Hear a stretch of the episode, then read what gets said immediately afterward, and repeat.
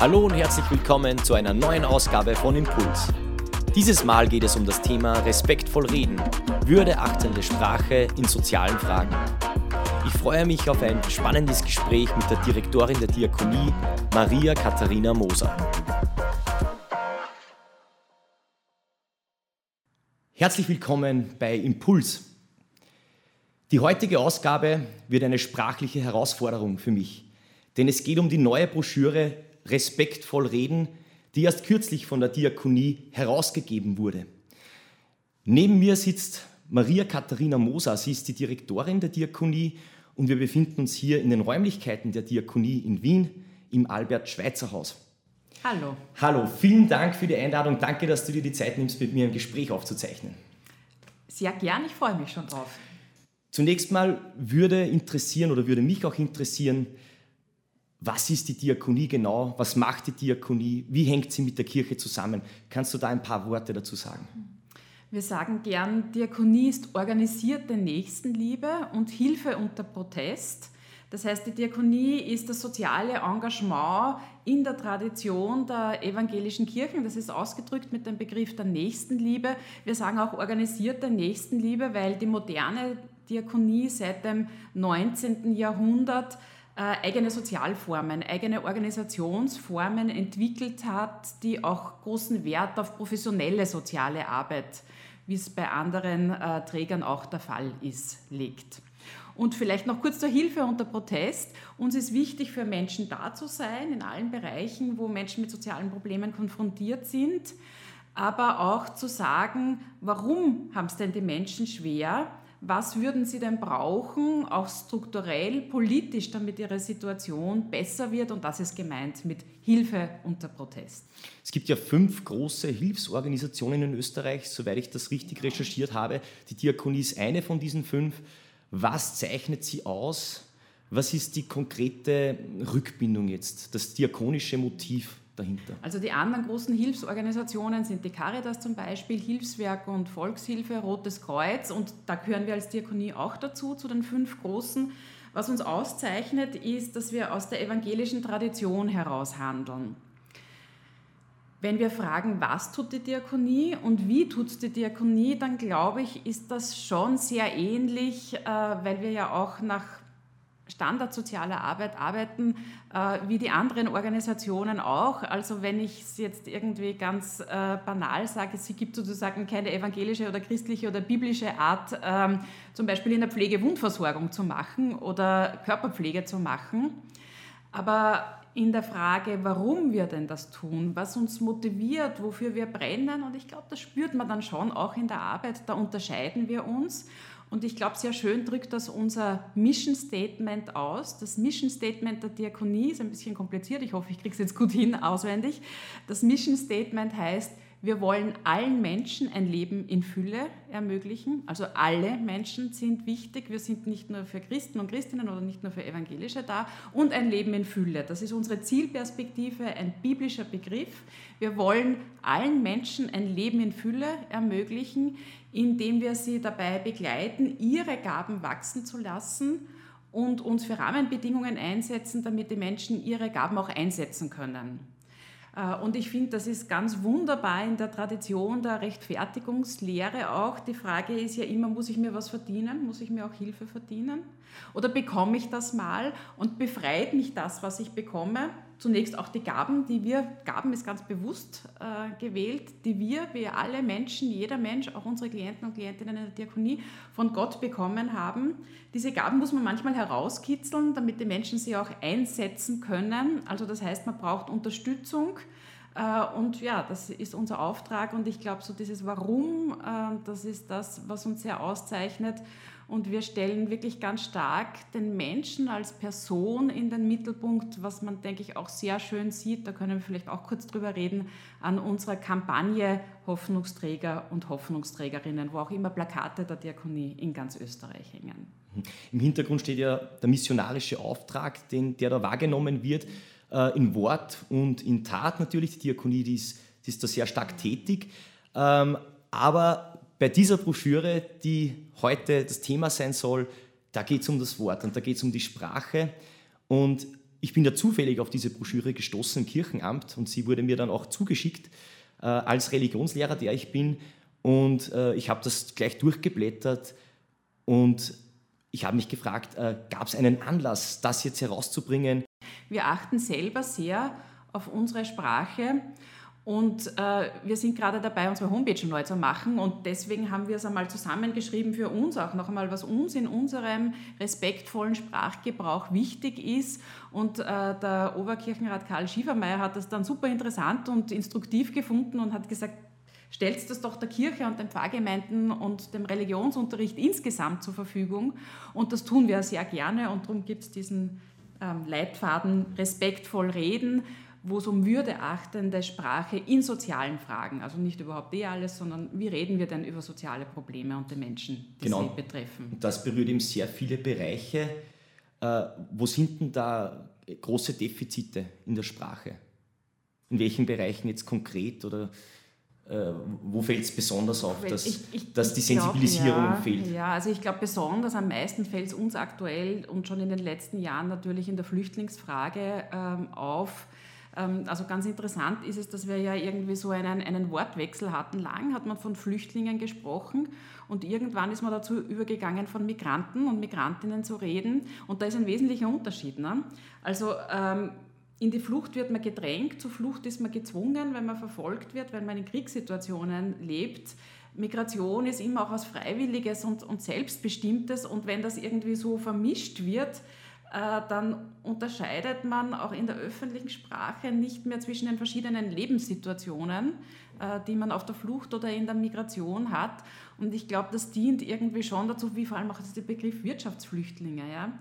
Äh, also die, die auf der Flucht sind, irgendwie als selber schuld oder als Menschen, die ungebührliche Ansprüche irgendwie stellen und irgendwas für sich selber wollen, irgendwie hinzustellen. Auch, dass man so viel von illegaler Migration spricht, wenn es um Flucht geht. Da muss man wirklich dazu sagen, Flüchtlinge haben keine Möglichkeit, auf legalen Wegen in sichere Länder zu kommen. Ne? Und da ist die äh, Sensibilität mit der Sprache ganz wichtig, ähm, weil damit politische Botschaften mittransportiert werden und auch die Frage, wer verdient denn Unterstützung und Solidarität.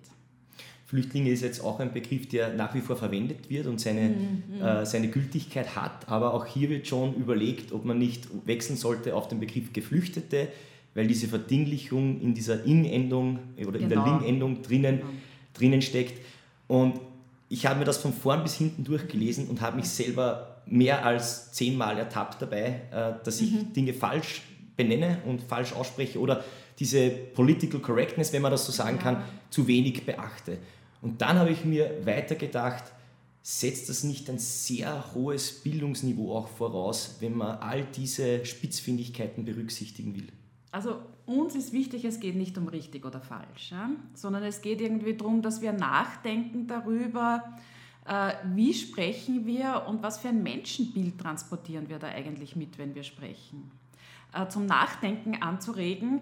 Äh, Sprache ist immer mehr als, als richtig oder falsch. Oft, oft sagt sie auch mehr aus über das, was wir selber denken, als über, über die Menschen, äh, mit denen wir sprechen. Also es geht uns jetzt irgendwie nicht darum zu sagen, so mit erhobenem Zeigefinger, das darfst du jetzt nicht mehr sagen. Und, oder es geht auch um mehr als politische Korrektness aus unserer Sicht, sondern es geht, es geht irgendwie darum nachzudenken, was sind denn die sozialen Themen, äh, welchen Blick haben wir denn auf die Menschen und wie wirkt sich da die Sprache aus? Und ich finde, die Bibel ist ja immer sehr klug, ne?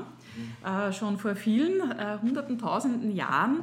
Und wir haben dem auch äh, ein Zitat aus dem Buch Sprüche vorangestellt. Wer unvorsichtig herausfährt mit Worten, sticht wie ein Schwert.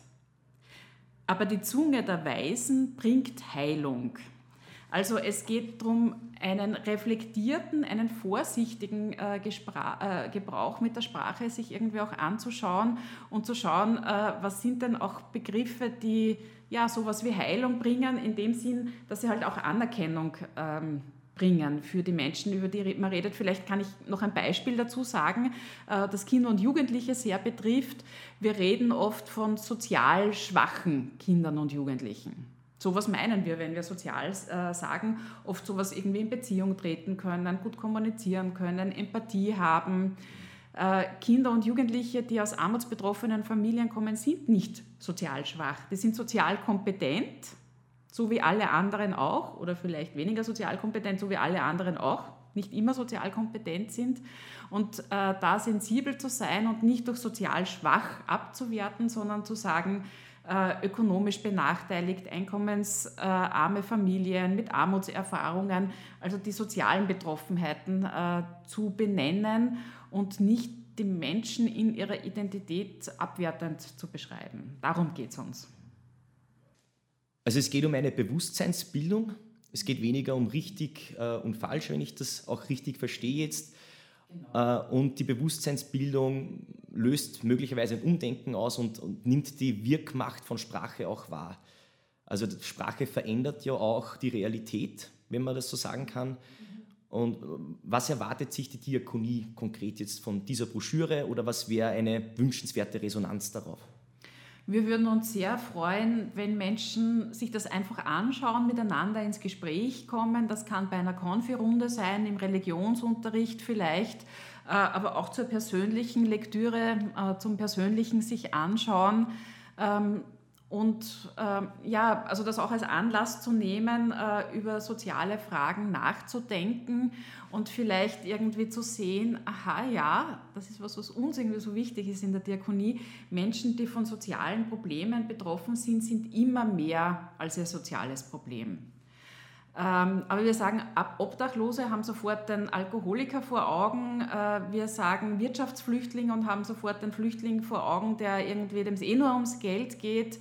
Wir sagen die Dementen und haben eine Person von, vor Augen, die dann irgendwie, wie wir oft auch sagen, Persönlichkeitsverlust haben. Dann sagen wir nein. Menschen sind mehr als ihre sozialen Probleme. Menschen haben soziale Probleme. Ganz wichtig, da hinzuschauen. Ganz wichtig, die, die zu benennen auch. Ähm, aber auch Menschen mit sozialen Problemen, wenn sie mit Demenz leben, wenn sie Pflege brauchen, wenn sie auf der Flucht sind, wenn sie Armut erfahren, ähm, die freuen sich in ihrem Leben, die sind manchmal traurig, äh, die haben Probleme, die haben Kraft. Manchmal fühlen sie sich auch schwach, die haben Stärken, Schwächen, Fehler, so wie wir alle. Und dieses so wie wir alle, das ähm, ist ein Punkt, der uns ganz wichtig ist. Genau deswegen finde ich den Perspektivenwechsel äh, so mhm. toll, der da in dieser Broschüre drinnen ist. Und besonders eindrücklich war für mich diese Geschichte äh, von einem Menschen mit, mit einer Beeinträchtigung, äh, mit einer Gehbehinderung, glaube ich, äh, der gesagt hat, äh, ja, dass Menschen sind eigentlich schon sehr behindert. Ja? Äh, mhm. und, und wie das bei ihm ankommt und wie mhm. er sich selbst eben mhm. wahrnimmt und, mhm. und, und fühlt mhm. und das System mhm. überhaupt nicht entspricht. Und, Mhm. Und da prallen einfach Welten Ja, das ist der äh, Stefan Mann, äh, ja. der lebt mit Trisomie 21 und okay, hat eben ja. einmal in einem Interview oder Gespräch mit mir eben erzählt, dass irgendwie oft Leute sagen, er ist sehr behindert. Er fühlt sich selber aber nicht mhm. so. Äh, und das ist, glaube ich, für den Bereich Behinderung wieder was ganz Wichtiges. Also wir verwenden das Wort Behinderung in der Diakonie weiter. Behinderung sagt nämlich immer für aus unserer Sicht zweierlei. Ne? Also zum einen, äh, dass man eine Einschränkung selber hat, dass man aber auch durch die Gesellschaft, durch Barrieren behindert wird. Das können jetzt physische Barrieren sein für Menschen, die im Rollstuhl sitzen und dann beim Bankomat nicht draufkommen. Das können aber auch Sprachbarrieren sein, äh, die Stigmata, die Stereotype vermitteln und sich dann auch negativ auf die Lebensqualität von Menschen tatsächlich auswirken.